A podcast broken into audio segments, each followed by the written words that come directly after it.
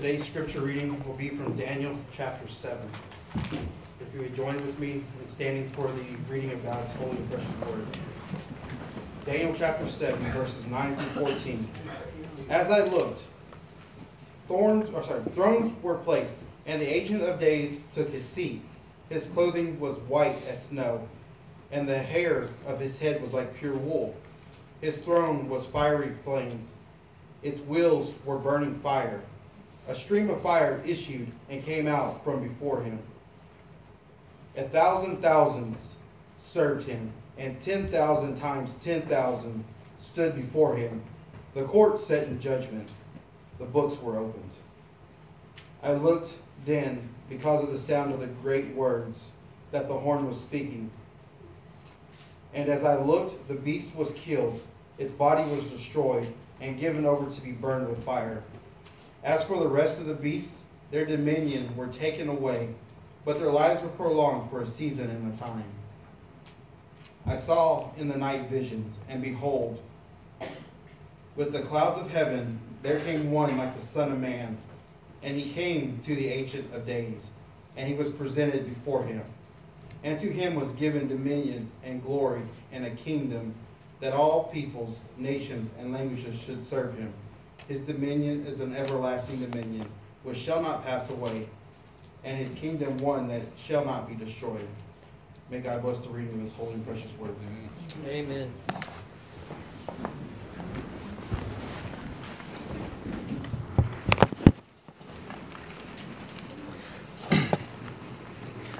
Turning your Bibles with me to John chapter 9.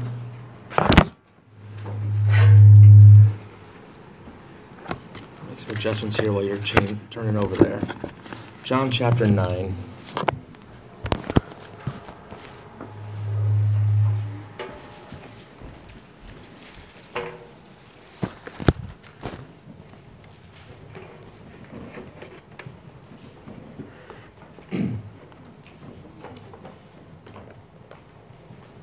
Today we'll be looking at one of the few miracles that Jesus performed in the Gospel of John. If we've noticed so far, we're in chapter 9, there's only been a few that, that John has mentioned or that John has paid, paid special attention to. If you can remember back to the miracles we've already addressed, for John, each of the miracles is not merely focused on the miracle itself, but rather it points to some spiritual reality beyond the miracle. This is how John does when John presents a miracle, it is to teach something beyond the miracle. So we've already seen that when, when Jesus turned the water into wine, we saw that the miracle was meant to demonstrate the inauguration of the reign of the Messiah, uh, in which there would be a, a time of great abundance. So uh, the, the turning water into wine was not just to help the, the feast that was taking place, but also to point to the reality that when the in the time of the Messiah, in the end times, there was going to be a time of plenty. When we saw Jesus heal the official's son, we saw that miracles themselves cannot lead to true faith and belief. When we looked at the invalid that Jesus healed in John chapter 5, we recognize that ultimately we are each spiritually invalids and need a Savior. Today we will witness Jesus healing a man that has been born blind. This miracle, like the others, points to a spiritual reality that every one of us are born blind and need our spiritual eyes opened by our Savior. The 41 verses we will look at today tell one fascinating story of grace and forgiveness, but also gives us several challenges along the way. So, what we'll do today is we're going to walk through this narrative together. We'll walk through this whole chapter. And as we walk through the chapter, uh, it, as, as, application points come up, we'll, we'll pause for a second to make those applications and we'll continue forward. I'll do my best to make applications along the way as fits the text. So let's, let's pray before we start and before we dive into John chapter 9. Lord, thank you for this passage. Lord, thank you for this chapter in your word. Um, it's one big story that just shows your grace and shows your redemption, shows what you have done for us. God, I pray that as we as we come before this text, that um, that the, the challenges that you would give along the way would be clear. That Lord, as we as we see uh, what the ultimate what the ultimate point of the narrative is, Lord, I pray that we would understand our need for a Savior, Lord, and that if we are believers, that we would rejoice and that we have been, our spiritual eyes have been opened. In your name, amen. So, starting in verse 1, it says, As he passed by, he saw a man blind from birth. So it says, as he passed by, there's no certain reference of time given. Usually and typically in the Gospel of John, you'll see chapters that start out with, or sections that start out with, say, after these things. That's usually John's shift from one period of time to another period of time. This, this doesn't take place here. What it's what make, so that makes this a little bit obscure. We're not certain that this is the same day as what was going on in chapter 8, but yet we we don't know that it was a different, we don't know one way or the other what was going on here. Um, it says, as he passed by, it's very likely this could, this could be going on the exact same time of the Feast of Tabernacles that we've been in, that, that day, that time period that we've been in since chapter 7. Uh, it's very, it's very, also very possible that, that this is a time period between uh, one period and another. If in chapter 10, we see that uh, they're at the Feast of Dedication. Um, that's three months after the Feast of Tabernacles. So this, this could just be sometime within that three month period, the same day as is still going on at the Feast of Tabernacles, or it could be sometime in the middle period. We just don't know for sure. Um, so uh, we need to be aware of this. That we don't we don't know what the sequence of events is here, and really it's irrelevant. We just we know that it's in within this three month period, uh, somewhere along that line. So uh, he saw a man blind from birth. So his disciples and his disciples asked him, Rabbi or teacher, who sinned, this man or his parents, that he was born blind? It was a common belief in that day that sin and suffering were closely connected. And to a point, that's true. Right? To a point, that is true. All suffering and sickness is a result of mankind's fall into sin described in Genesis chapter 3. All of it. Those of you who've been struggling through the flu, or struggling through the cold that we've had. We live in a fallen world. That's what happens in a fallen world. It is a result of sin. Now, what the problem was, what the, the misunderstanding was, is that many of these people drew a really tight connection between individual suffering and that individual's sin. Now, again, Scripture does say that that is possible. Right? Remember, Miriam got sick, and it was because of her rebellion against Moses. So her sin led directly to her suffering. And there are other areas of suffering that could be direct results of sin. But that's not always the case. Much suffering is just because we live in a fallen world, and that's just the way it is. So, um, but the disciples, again, we see they have this understanding that this person is born blind. They have this type of suffering going on. So there must be, this person or his parents must have sinned right? There must have been some individual specific sin that led to this particular uh, area of suffering.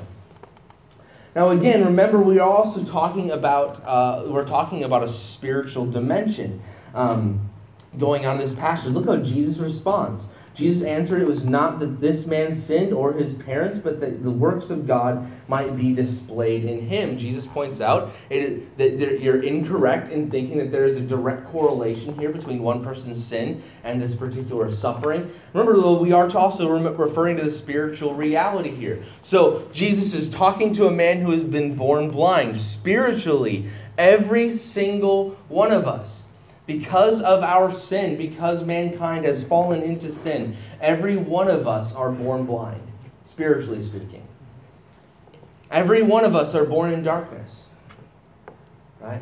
That's where we all begin. Now, again, it's not, it is because of sin in general that we are born into that darkness. Just like this man. Now, again, when Jesus, so then when we see Jesus say it's not because of this man's sin or because of his parents' sin, he's not saying that sin has nothing to do with the fact that he is blind, right? Because blindness would be a ramification of the fallen world that we live in. What he is saying is that there's not that tight connection between individual sin uh, and individual suffering. We should not conclude that our spiritual blindness is therefore not the cause of our sin, or is, uh, is not uh, is not because of our sin.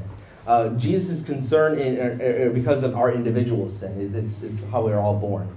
Um, Jesus' concern in verse 3 is not focused on the spiritual dimension at that particular point, but rather on the disciples' misunderstanding of the connection between individual sin and individual suffering. Um, so uh, that, there we go. So verse 4, let's continue on here. Um, we, it says, We must work the works of him who sent me while it is day. Night is coming when no one can work. Jesus makes this statement here. He, so he already he makes a statement in verse three that that this, that what why this this man was born blind so that God might be glorified essentially so that God would perform some works in him and we have to be about those works while it is day because the night is coming. Um, Jesus is saying here that there's going to be a time when the work of God cannot be done, right? Um, there's there's going to be a time when that's not going to be able to take place anymore. So he says we must work while it is still day. The application here, then, what Jesus is telling his disciples and what he's telling us is that our time is short. Right? We don't have we don't have eternity to do the work of God. Not, not in the sense of sharing the gospel. Right? Our time is limited on this earth to have the opportunity to share the gospel. We must be about sharing the gospel. One illustration that often gets brought up in the discussion of, of our responsibility to share the gospel and, and, and, and, uh, and God's, God's, uh, God's uh, salvation that he brings is the question about what are the, about those who have never heard the gospel before. What about those people who maybe live somewhere else and they live in a foreign country and they've never heard the gospel, they've never heard the name of Jesus, they've never seen a Bible? What about them? Usually, the, the question itself is predicated or is even phrased as this What about those innocent people who've never heard the gospel? Right? Like one, one pastor responded to that question this way. He said, Absolutely, every single one of the innocent people who've never heard the gospel will go to heaven. The problem is, there's no such thing as an innocent person. Right? So when we ask that question, we assume never heard the gospel must be innocent. Right? But the truth is, there is none righteous, no, not one. There's none who understand, there's none who seek after God. In fact, the reality of that is, is made even more pointed when, when at the end of Matthew chapter 28, Jesus makes this claim. He says, or that makes this command. He says, Go and preach the gospel to the nations, baptizing them in the name of the, in the name of the Father, the Son, and the Holy Spirit. Why are we told to go if they're innocent? Why are we told to go? if they if if if not hearing the gospel means that they're not that means that they're okay right? The, the the the truth of the matter would be that it would be ridiculous for us if if if somebody was saved or could go to heaven by not hearing the gospel it would be foolish for us to share the gospel with anybody right? But when that that would go exactly against what god told us to do Right? If the, if, the, if the most loving thing I could do is, if, is not tell somebody about the gospel so that they can't be, so, they, so that they can remain innocent and not, and not and still be able to go to heaven, then why would we tell anybody? The truth of the matter is, though, Jesus tells us to share the gospel. Therefore, the truth must be that there is no one that is innocent and that people are going to die and will go to hell apart from Christ. Jesus says, I'm the way, the truth, and the life. No one comes to the Father but by me. We have work to do. There are people who have never heard the gospel. There are people who have never heard the name of Jesus and they will die in their sins. And it is our responsibility to go. So, moving on here, then, uh, look back down at verse 5. It says that Jesus says, As long as I am in the world, I am the light of the world. We saw him make the same statement last week. He says, I am the light of the world. Then, verse 6 having said these things, he spat on the ground and made mud with the saliva. Then he announced his, uh, then he anointed the man's eyes with the mud and said to him, Go, wash in the pool of Siloam, which means sent. So he went and washed and came back seeing. As we look at this, this, this is a, it's interesting how Jesus does this. Right? Why does Jesus make mud out of out of this and anoint his eyes with that? There's there's many many theories, none, none of which are really uh, or none of which are completely satisfying. There's lots of different opinions on why mud, why this, why that. The, the truth of the matter is that's what Jesus chose to do. Right? This is how Jesus chose to work this miracle. More importantly and more significantly is, is where Jesus told him to go and wash his eyes. Right now, again, remember, Jesus could had he desired to do so, he could have just said, boom, and your eyes are healed. But instead, he chooses to have, to have this process take place. Now, again, the process itself is not what heals him. Jesus is the one who heals him. Right? The mud, there's nothing special about the mud. There's nothing special, besides the fact that it came from Jesus, about the spit, right? There's nothing special about the pool in and of itself. The, the mud in the pool did not heal the man. The reader should clearly understand that the healing was that, that the healing took place by Jesus. The pool of Siloam, which is interesting here, John points out the significance of this, right? He, he makes sure that we understand this is what the word means right? And that helps us understand. If John is making a big deal of that, then there, what's the significance of that? Right? In the pool of Siloam, the, the, the word Siloam, it says, means sent. Now, again, what's interesting about this is that Jesus is the one who is sent by the Father. We've seen that throughout the Gospel of John so far. Jesus is the one that is sent by the Father. So he sends him to a pool that would remind the reader of Jesus' status as sent by the Father. Right? Well, the pool is called sent. The, the pool called sent is the instrument of healing by the one who is sent, who is the healer. So Jesus sends him to this pool called sent, and that ends up being an instrument that Jesus uses to heal this man. Continuing forward here, uh, at this point, what's interesting about this in the narrative, Jesus, formally speaking, Jesus drops out of the narrative, right? Jesus isn't mentioned again until near the end of the chapter. In fact, all the focus then becomes on this man who is healed. Yet Jesus never really stops being the main focus of the conversation. So as we look through this, we'll notice Jesus isn't there anymore, but the conversation is still this whole conversation of what do we do with Jesus? How do we understand who Jesus is? Look at verse 8. The neighbors and those who had seen him before as a beggar were saying, Is this not the man who used to sit and beg? Now think about that. Think about how, how, how strange this must have been. Your entire life living in a neighborhood where this guy is there every single day begging for money. And you know he's blind. You know that about him because you've seen him your entire life. And all of a sudden, here he is walking around being able to see. You're like, what? Is it who is this the is this the same guy? Are we sure about this? And this is exactly the conversation that starts taking place by the neighbors and those who had seen him. Is this not the man who used to sit and beg? Some said, It is he. Some said, Yeah, that's the guy. He's the guy. I recognize him. Others said, No, but he is like him. He looks like him. Right? Maybe he's a twin brother we never heard about. Right? That's the, the, some of the theories that people use about the resurrection, you know, to try to explain away the resurrection. It couldn't have been. Maybe Jesus had a twin brother, and that's who they saw. Well, no, it's not true, right? There's no evidence for that. Um, so here they, you have some people, oh, it's just somebody that looks like him, right? Um, and uh, and uh, he kept saying, uh, nobody is like him, but he kept saying, the guy who was born blind, he says, I am the man. It's me. Guys, it's me, the same guy. I watched all you guys. I know who you guys are. I remember, I recognize your voices, right? It's me. Okay? You don't need to worry about that. It is absolutely, I am, I am the guy who you think I am. So they said to him, Then how are your eyes open? Right? Well, how'd that happen? why are you, well, how can you see now? Right?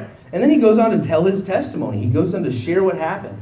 He answered, The man called Jesus made mud and anointed my eyes and said to me, Go to Siloam and wash. So I went and washed and received my sight. They said to him, Where is he? He said, I don't know. when did he get his sight back? It was after he washed. Right? So Jesus had put the mud on his eyes, walked away. He said, Go to the pool of Siloam, wash your eyes, walked away. When the guy was able to see, Jesus wasn't standing right there. He truly has no idea where Jesus is. He's like, I don't know. I couldn't see. I told you what happened. I went and cleaned and I had sight. Where is he? I don't know. Right? He wasn't there when I opened my eyes. How am I supposed to know that? So these people are completely dumbfounded. We see, we see also in this, we see the beginning of this man's understanding of Jesus as he moves toward faith in this chapter. Remember, we already saw with the man that was the man whose son was healed that, that miracles do not automatically mean belief. Now, again, I had that misunderstanding as a kid. I, I thought Jesus touched the person, they're automatically saved. Right? Jesus heals the person, automatically saved. Well, here we see in this chapter that this man has a progression towards salvation that doesn't finalize until the end of the chapter. At this point, he just says, There's that man called Jesus. It's all he knows about the guy is he's the, the guy that, he, that call, is called Jesus. That guy healed me. I don't know. I mean, that's just who did it. Right? He doesn't know much about Jesus. He doesn't. He's not sure yet. He doesn't have all the details. He just he's moving in that direction. He's just heard about Jesus. He, he knows who he is, but that's all he knows. Verse 13. They brought to the Pharisees the man who had formerly been, been blind. Now it was a Sabbath day when Jesus made the mud and opened his eyes. Uh oh. We've seen this before, haven't we? In John chapter 5, when Jesus healed a man on the Sabbath day, it was not taken well by the religious leaders. And here we go. We find out this detail that we didn't have yet. It was Sabbath. It was the Sabbath day when Jesus made uh, mud and opened his eyes. So the Pharisees again asked him how he had received his sight. So imagine the scene here. The neighbors and stuff. Hey, what happened? No, you're not that guy. Oh, let's, let's go ask the religious leaders what they think, right? No, again, th- that makes a certain amount of sense. A miracle took place. Let's ask the people who know more about miracles, who know the Bible better. Let's ask them if they know what's going on. All right, they go to the Pharisees, who would have been who would have been the leaders in the synagogue, uh, and ask them, "Hey, what's going on here?" Some of the Pharisees said, um, or so the Pharisees asked him how he had received his sight, and he said to them, "He put mud on my eyes, and I washed, and I see." Some of the Pharisees said, "This man is not from God, for he does not keep the Sabbath." But others said, "How can a man who is a sinner do such things?" And there was a division among them. So they said again to the blind man, What do you see about him? What do you say about him, since he has opened your eyes? He said, He is a prophet. So we see this is the first interrogation of the blind man. As we walk, as we walk in the, the following the flow of the narrative, you have the neighbors have this discovery and they have this, they're interested, and then now the Pharisees are interrogating him. We found out the miracle took place in the Sabbath. Um, so we see that they had the exact same reaction they had in John 5. They're, they're really suspicious and they think that this guy who did the miracle obviously couldn't be a good guy because he did something on the Sabbath day. Um, this holy day that they were not supposed to do any work. Um, uh, so that that's the Sabbath was. It was a day that was set apart. They weren't supposed to do any work. Now, again, in the Old Testament, the commands about the Sabbath day are fairly broad, and there's not really a whole lot of specificity about what it means to not work. There are some areas that are specific. However, the, the, uh, you know, the command is to not work on the Sabbath. Now, the Pharisees wanted to make sure that they and nobody else was breaking that law. So they tried to interpret what does it mean to work? How much work is too much work? What is work? How do we define work? So they had all these qualifications and all this um, interpretation that they had done. They had basically made their own laws to help make sure everybody can obey the other law. Right? So they had added all these different uh, qualifications. So in this particular instance, uh, rather than rejoice in the healing, the Pharisees are more concerned that the miracle was considered a breach of their laws. There was probably three fronts that they're concerned about. First of all, making mud would have been considered work. Think about that. That's very silly, isn't it? He spit in the ground and rubbed it around, made mud. you worked. No, no. Right? And there were there, so that was one concern. He would get made mud. Right? They, they keep asking, how did this happen? How did this happen? Because they want to hear the story again. He made mud? Oh no, can't do that. Two, the man was born blind, so the healing could have waited until another day. There was, there was discussion about you could heal somebody on the Sabbath day if it was like an immediate need, like they would die otherwise. But otherwise, it, you know, it could wait till later, right? So Jesus performs this particular miracle during uh, to a person who didn't need to have that take place, right? He would have been just fine. He still would have been blind tomorrow, right? He could have healed him tomorrow. Why not wait till then? So they're, they're, they're, uh, they're uh, offended about that as well. And three, some rabbis at the time did not believe that it was acceptable to anoint the eyes on the Sabbath. So not only did he make mud, but he also anointed his eyes. And those two things, that's just work. And that's, that's sinful, and you can't do that. Right? Again, none of these commands are in Scripture. None of that is in the law. This is all in their own minds and their own heads. Even though Jesus is not formally in the text at, the, at this point, the whole discussion is focused not on the man born blind, but on the controversies surrounding Jesus. Look back again at verse 16. As some of the Pharisees said, This man is not from God, for he does not keep the Sabbath. But others said, How can a man who is a sinner do such signs? Right? Again, as we've seen in the previous chapters, there's division. People aren't sure what to make of Jesus. There's, dis- there's discussion, controversy, differences of opinions on what to, how to understand who Jesus is. And at this point, you have some other group of people, they, another group of the Pharisees saying, well, the guy still did a miracle. How, how can he be a sinner if he did this thing? Um, well, while the point can be well taken, it's still a pretty weak argument because in Scripture, uh, while Moses was trying to convince Pharaoh to free the Israelites, the Egyptian priests were able to perform some of the same miracles that Moses performed. Right? So it was possible to perform miracles outside of being a follower of God. So again, the argument now again, the point is well taken, but it's fairly weak argument. So ultimately, the second group has a weak argument at best. And if the first group are correct about their interpretation of the Sabbath, then they have made the better argument. However, as we the readers know, their interpretation of the Sabbath is incorrect. Jesus is the Lord of the Sabbath. So as we come to this, we see that the, the arguments, both arguments, fail ultimately. Whatever Jesus does is keeping the Sabbath because he is the Lord of the Sabbath.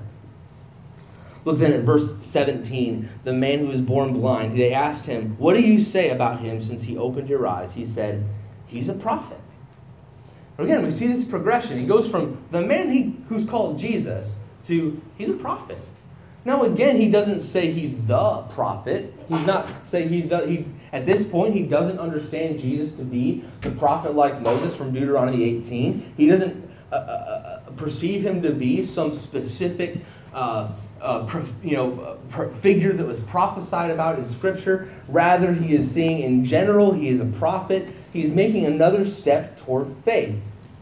We've seen that people claim that Jesus is a prophet or even the prophet like Moses, but we still see that even those people have had inadequate faith. Even though the man has not yet come to salvific faith, he is moving toward it quicker than his judges. His judges, rather than seeing the light and opening their blind eyes, grow deeper in their own darkness. Verse 18, then, uh, moving forward. The Jews did not believe that he had been blind and received his sight until they called the parents. Right? So the man's witness on its own is not enough. They say, this guy claiming this about himself, that's not enough testimony. Let's go ask this guy's parents. The leaders seek out his parents to see uh, that he was truly born blind. And look how this works out. Um, they called the parents of the man who had received his sight and asked him, verse 19, Is this your son who you say was born blind? How then does he see? Right? They want to ask the parents the same question. Verse 20 then. His parents answered, We know that this is our son and that he was born blind. But how he now sees, we do not know. Nor do we know who opened his eyes. Ask him. He's of age. He'll speak for himself. Right? It's all this back and forth. It's going in circles. His parents they're very careful. In fact, in the next verses, in 22 and 23, it says why they're careful in the way that they answer. They're very careful in how they answer the question. Their hesitance in answering is shown in verse 22 and 23. When they say, He is of age, they're saying that he is able to speak for himself. He is able to, to, to, uh, to speak on his own behalf, which means he's over the age of 13 in their culture at that time. Over the age of 13, you were considered a man, and you'd be able to speak on your own behalf. Verse 22 says this, and uh, John comments on this. He says, His parents said these things, right? That they kind of basically passed the buck. They didn't want to answer the question. Uh, his parents said these things because he feared the Jews. For the Jews had already agreed that if anyone should confess Jesus to be the Christ, he was to be put out of the synagogue. Therefore, his parents said, He is of age, ask him. Right? So his parents are, are, are fearful of what the Pharisees might do to them. They didn't want to lose their stand in the synagogue. They didn't want to lose, they were afraid to lose their position as, as members of the synagogue. And so they were, they, they were hesitant and careful to, to not to answer the question the way that they wanted to, or the way that they should have. Verse 24 begins then a second interrogation that takes place. Um, after they talked to the parents, they moved back for the second time. They called the man who had been blind and said to him, Give glory to God. We know that this man is a sinner, right? All we want you to do is tell us that this guy's a sinner and we're okay, right? Just reject this guy. Don't say anything. Again, they are, their focus is not on finding out the truth. Their focus is on accusing Jesus. That is all that they're focused on. They don't care that this man was blind and now he sees. They don't care that this miracle took place. They don't, they're really not concerned about this debate on whether or not he's a sinner. They want Jesus gone. They want him dead, as we saw last week. They want Jesus dead. Give glory to God. We know this man is a sinner. Verse 25 then. Look how the man answers. He answers in much more wisdom than these guys answer. Look at this. He answered, whether he's a sinner, I do not know. One thing I do know that though I was blind, now I see. I don't know if he's a sinner or not. In fact, what he's essentially saying is like, look, that's your guys' area, not mine. Right? You guys are the ones who know the law. You guys are the ones who know your Bibles. You guys are the ones that would know of whether or not he's a sinner. He's kind of deferring to their judgment in some sense at this point. Now, again, later on, he'll get a little more sarcastic and, and kind of become more bold. In fact, this paragraph, you see his boldness continue to grow exponentially, just fascinating. As he moves closer to, um, to, uh, to his decision for Christ, he grows in boldness. This man is careful not to judge Jesus about whether or not he's a sinner. At this point, he's willing to defer to the judgment of the religious leaders.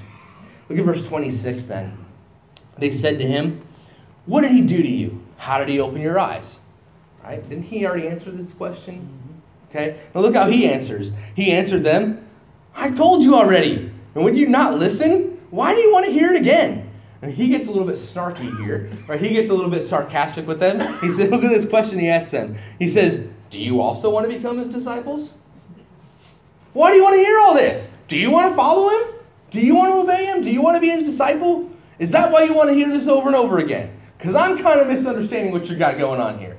In fact, what's, what's true is he, what's really more true is that he actually understands them so well that he frustrates them. This, the religious leaders are determined, determined to maintain their view that Jesus is a sinner and have yet been unable to substantiate their claim, so they need to go back over the evidence. All right, tell us this again. Tell us the story again. We got to find the place in the story where we can nail down and say that Jesus is wrong and that Jesus is a sinner. The man born blind quickly discovers that their professed impartiality is little more than a show. Right? They're trying to be impartial judges, right? They, the Pharisees probably thought to themselves, we're just trying to be fair in this whole thing. We want to know whether or not he's a sinner. We're trying to be fair. And the, the man born blind sees that that's just a show.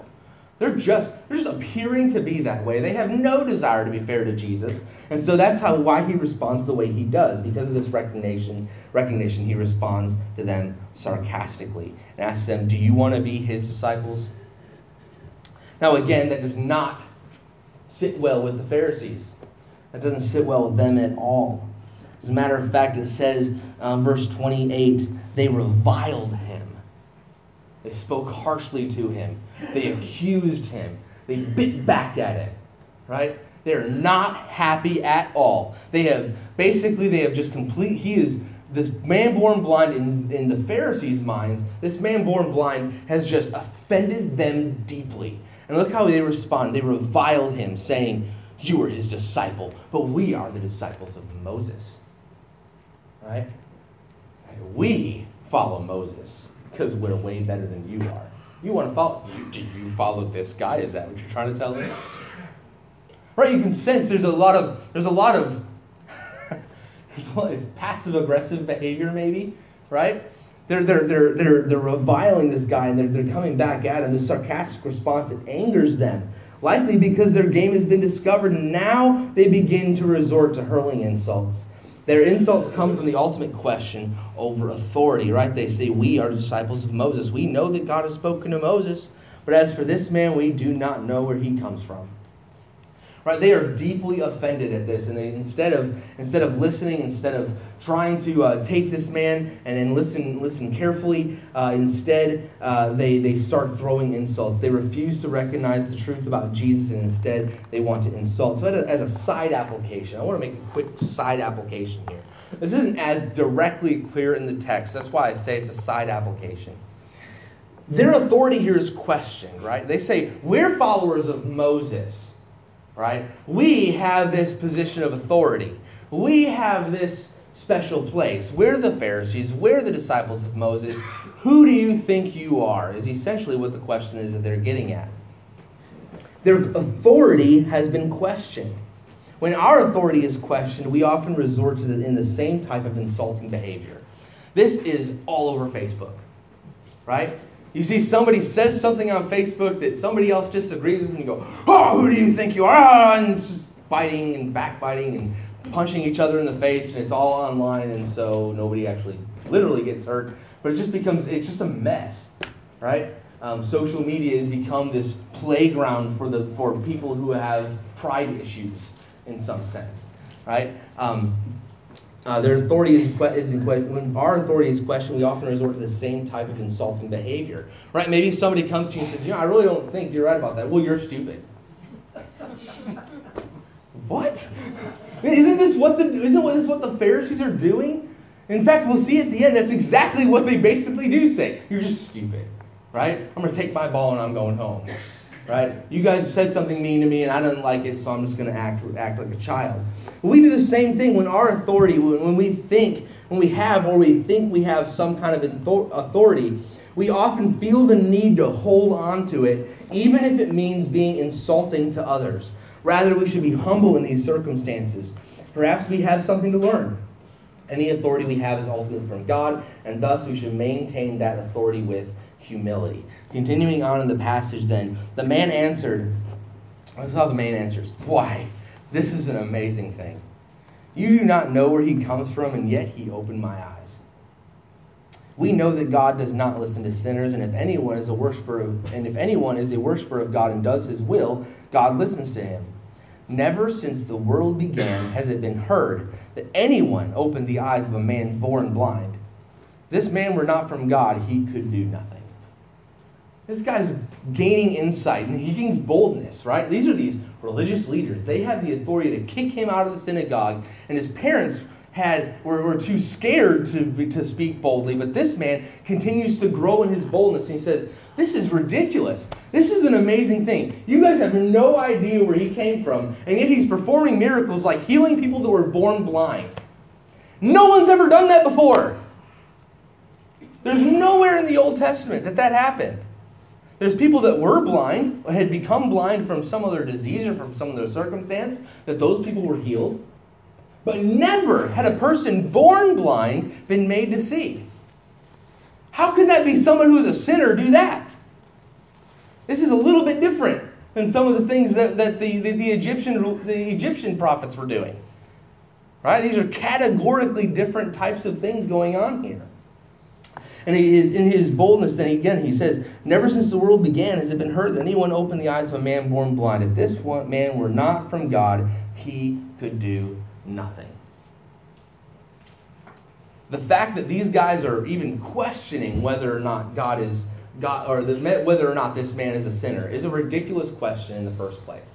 This guy is saying clearly this man is from God. Um, this could be, he becomes more and more bold as the conversation progresses. What he finds astonishing is not his own belief, but rather the unbelief of the religious leaders. How can you not believe in him? He performed an astonishing miracle of healing, and, the, and they cannot even figure out where he comes from. An application on this point we can speak boldly against opposite, opposition to the gospel. We certainly do not want to go looking for a fight, but when someone aggressively confronts you about the truths of Scripture, you do not have to roll over or assume that they have the upper hand. If what you say has firm grounding in Scripture, then you absolutely can speak with boldness. Maybe you say, I just don't know enough. That's fair. We are all called in God's Word to study. So be reading your Bibles, know your Bibles, get study the Word there are areas you don't understand or questions you have, seek out answers. God gives us a community of faith for a reason. Right? We need to learn from each other too. We're not called to just be by ourselves because we will have questions. We will have these kind of things. We will need to learn more. And we have each other to learn, learn that from. We shouldn't settle for ignorance as if it's some sort of badge of true faith. I don't know complicated things because I just have simple faith. Aren't I awesome? Right? I don't think that's okay. I'm pretty sure that we're, we're called to grow deeper in our faith. We're called to learn more. Right? Um, study to show yourself approved unto God, a work that needs not to be ashamed, rightly dividing the word of truth. I know we should rather seek out the answers so that our faith can be strengthened with proper understanding of God's word, to do to the best of our abilities. Someone may claim that they have some kind of authority, but we have the very authority of God's word. That authority far outweighs the authority of any human. Now, look how this responds. This man shows his boldness. Look at verse 34. They answered him, again with the insult throwing, You were born in utter sin, and would you teach us? And they cast him out. Right? They have they had the same understanding the disciples had. You must have been born in complete sin to have been born blind. And you think you can tell us something? You're no longer welcome here right? In, in, in, a defense of their authority, in a, in a defense of their own pride, they respond by throwing this man out of the synagogue, refusing to themselves be able to see. Verse 35 then Jesus heard that they had cast him out, and having found him, he said, Do you believe in the Son of Man? Jesus finds the guy that he had, that he had healed. He says, Do you believe in the Son of Man? Jesus asked this all important question. We should understand that Jesus is not asking whether the man believes that the Son of Man exists, but rather he, if he has placed his faith in the Son of Man. As we read in Daniel 7, as Todd read this morning, the Son of Man is a title which references the messianic figure depicted in Daniel 7, the one to whom the Ancient of Days gave dominion over all kingdoms not only is Jesus asking if he has put his faith in the Son of Man, who has been incarnate and, and uniquely reveals God to man, but he also emphasizes the dominion which the Son of Man has, especially as the judge. Do you believe in that guy? Do you believe in the Son of Man? Do you put your faith in him? This guy then asks, and, and rightly so. He answers, And who is he, sir, that I may believe in him? He's asking, he's not asking just for more information. He wants to know who it is. Who is the Son of Man? Who is that guy? Look what Jesus says here. Jesus said to him, You have seen him, which is also cool. Remember, he was born blind. He sees him. Yeah, that's awesome. You have seen him, and it is he who is speaking to you. I'm that guy. I'm the Son of Man. I'm the Messiah. I'm standing right in front of you. Do you believe in me? Do you put your faith in me? He said, Lord, I believe. And you worshiped him. The man responds in true belief and worship. Where the Pharisees reject that. The Pharisees and, and all the, we've seen all these people reject Jesus. Right? Here we have somebody, a man who was born blind, lowest of the low, comes to Jesus, says, Lord, I believe. and he worshiped him. Look at the notice the change here. I mean, there's, a, there's a change in language as this very this even this conversation in this paragraph takes place. He says he says to him in in uh, in verse 36, and who is he, sir, that I may believe in him? Right? The word "sir" is a is a is a title. He's just saying like, you know, person over there, you know, somebody who I'm respecting in the way I'm talking to them, right? But then look at how he refers to him in verse 38. Lord, I believe. There's a change from just, hey, you're some guy I respect, to you are my Lord. You are the Lord. And we understand exactly what that confession meant because look at what happens next. He worshiped him.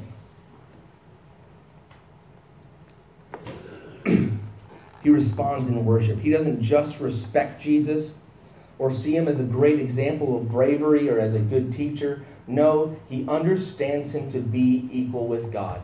Only God deserves worship.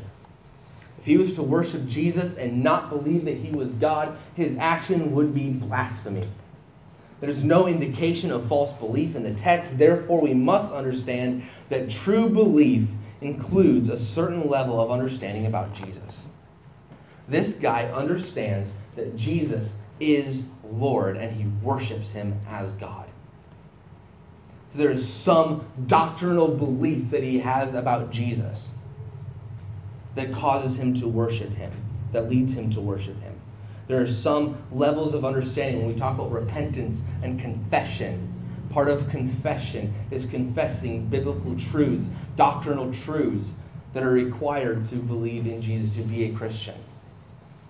If you do not believe that Jesus is God, I'm sorry, you are not a Christian. If your understanding of Jesus is that he was some nice guy that lived 2,000 years ago, and by looking at him and reading about him, I can learn how to better myself and I can be a better person. Sorry you missed it. You're not a Christian. The God that you may claim to worship is not the God of the Bible, it's some God that you have fashioned of your own design. Because God has made very clear who he claims to be. Jesus has made, has made very clear who he claims to be. Verse 39, Jesus said, For judgment I came into this world, that those who do not see, uh, who do not see may see, and those who see may become blind. In coming to redeem those who would believe, there is an inherent judgment upon those who would not believe. Jesus came so that those who are spiritually blind may see, and those who think that they have spiritual sight may be, may be blinded. One friend of mine said that, that one of the hardest things about sharing the gospel in the South is that many times you have to convince people that they aren't saved before you convince, can convince them that they need to be saved. Like the Pharisees, there are many people that believe that they have spiritual sight, but are blinded by their own arrogance or their own lies. Not only are the people who claim to be Christians that are far from true, that not only are there people who claim to be Christians that are far from true belief, but there are also billions of people on this planet who follow other religions, thinking that in them they will find life. Yet Scripture is clear that Jesus is the way, the truth, and the life. No one comes to the Father but through him. Once again, the imperative, the command of the Great Commission stands in full view. We must be diligent to take the gospel to the nations. So many people are dying in their sins, and yet many of us may be afraid to talk to our neighbors and our community about the gospel, let alone cross borders and oceans for the gospel. Continuing on to verse 40. Some of the Pharisees heard him say these things, heard these things, and said to him, Are we also blind? The Pharisees find out, want to find out if this statement applies to them. You saying that we're blind? Who do you think? Again, remember, they're very offended right now. I'm sure that they are not happy about overhearing Jesus say this, right? Are you trying to say we're blind? Excuse me. We are the Pharisees. We are somebody. We read our Bibles this morning. What are you talking about? Verse 41 then, Jesus said to them, This is a little bit of a confusing statement, so we're going to walk through what Jesus is doing in this particular passage. But this is, Jesus makes this statement. He said to them, If you were blind, you would have no guilt. And now that you say, We see, your guilt remains. This quote is from uh, another, another scholar. He's explaining this passage. He says this Jesus responds to their question with an answer that penetrates beneath their spiritual blindness to the sinful foundation on which it rests. If they were blind, right, that's essential. There's a past tense there. If you were blind, right, in the sense that they had judged themselves and had been illuminated by the light, they would not have sin, right? If they were blind, that means that they currently now do now have sight, right? The Pharisees would not could not admit that they were blind, right? They think we've always had sight. What are you talking about? They couldn't admit that. Jesus is saying if you were blind, in the sense that they had judged themselves and had been illuminated by the light, that they would not have sin in the sense that they would not be guilty of sin. Isn't that a beautiful truth right there? That if you are a believer in Jesus Christ, if you have been blind and now you see, your sin is not counted against you. You have redemption from that sin. But since they claim that they can see, they are in reality blind to the depth of their sinfulness. The fact that their sin remains suggests that they are pronounced guilty before God. So here these Pharisees are. They believe that they have sight. They think that they have all the answers. They've got it all figured out. And Jesus says, You are blind. And because of that, your sin remains in you. And you are still guilty before a holy God. Truth is that we are all born blind. If you are still blind but think you can see, in other words, if you have not trusted Jesus Christ as your Savior, if you've not given your life to Him, this is what it's saying about you right now. The judgment still remains over you. Jesus is the light of the world. He offers spiritual sight to those who are spiritually blind. We are offered only two choices. First, we can believe that Jesus is the Son of God and the Savior and receive sight, or we can reject Jesus for some salvation of our own design and remain in darkness. The second option leads to death, the first option leads to life. If you hear this passage this morning and you believe that you are in the category of the spiritually blind, there is great news. You can receive sight through Jesus Christ. In a moment, we're going to have an invitation. During the invitation, uh, or, or after the service, I would love to have the opportunity to share with you how you can become a follower of Jesus. We've also seen other challenges in this passage. Church, are we actively doing the work of God, the work of the kingdom of God? Or are we too busy building up our own kingdom? Our time is limited. We have a clear command in Scripture to take the gospel to the nations. Now, while, the, while that involves many, many things, taking the Gospels to the nations as a church involves lots of things. Are we as a church prepared to be obedient to that command, whatever that might mean? As we move into our invitation, maybe there's some way God is speaking to you through the text that I've not mentioned. This time of invitation is an opportunity to either use these stairs as a place to pray, an opportunity to use your seat as a place to pray, or as an opportunity to come and talk to me. And as always, I'm always going to be available after the service to talk. Let's pray. Lord, thank you for this opportunity that we have to look at your word. Thank you for the great truths of your word. Lord, this passage that is this brilliant and fascinating narrative about this man who was born blind. God, we thank you that you have brought light to the world, that you are the light of the world. And through you, we can have salvation. Because of your death on the cross and your resurrection, we can have life. God, I pray that you would be with anyone in here who does not know you as their Savior. May you, um, may you call them to yourself today. Lord, I pray that we would have the boldness as this man became, as he grew closer to his salvation, Lord, he had boldness to, to uh, to even sh- start showing that he does truly believe in Jesus. Lord, I pray that we would have boldness as well. That we would have the boldness to find out and make sure that we know for sure that we are spiritually, that our eyes are spiritually opened. This in your name. Amen.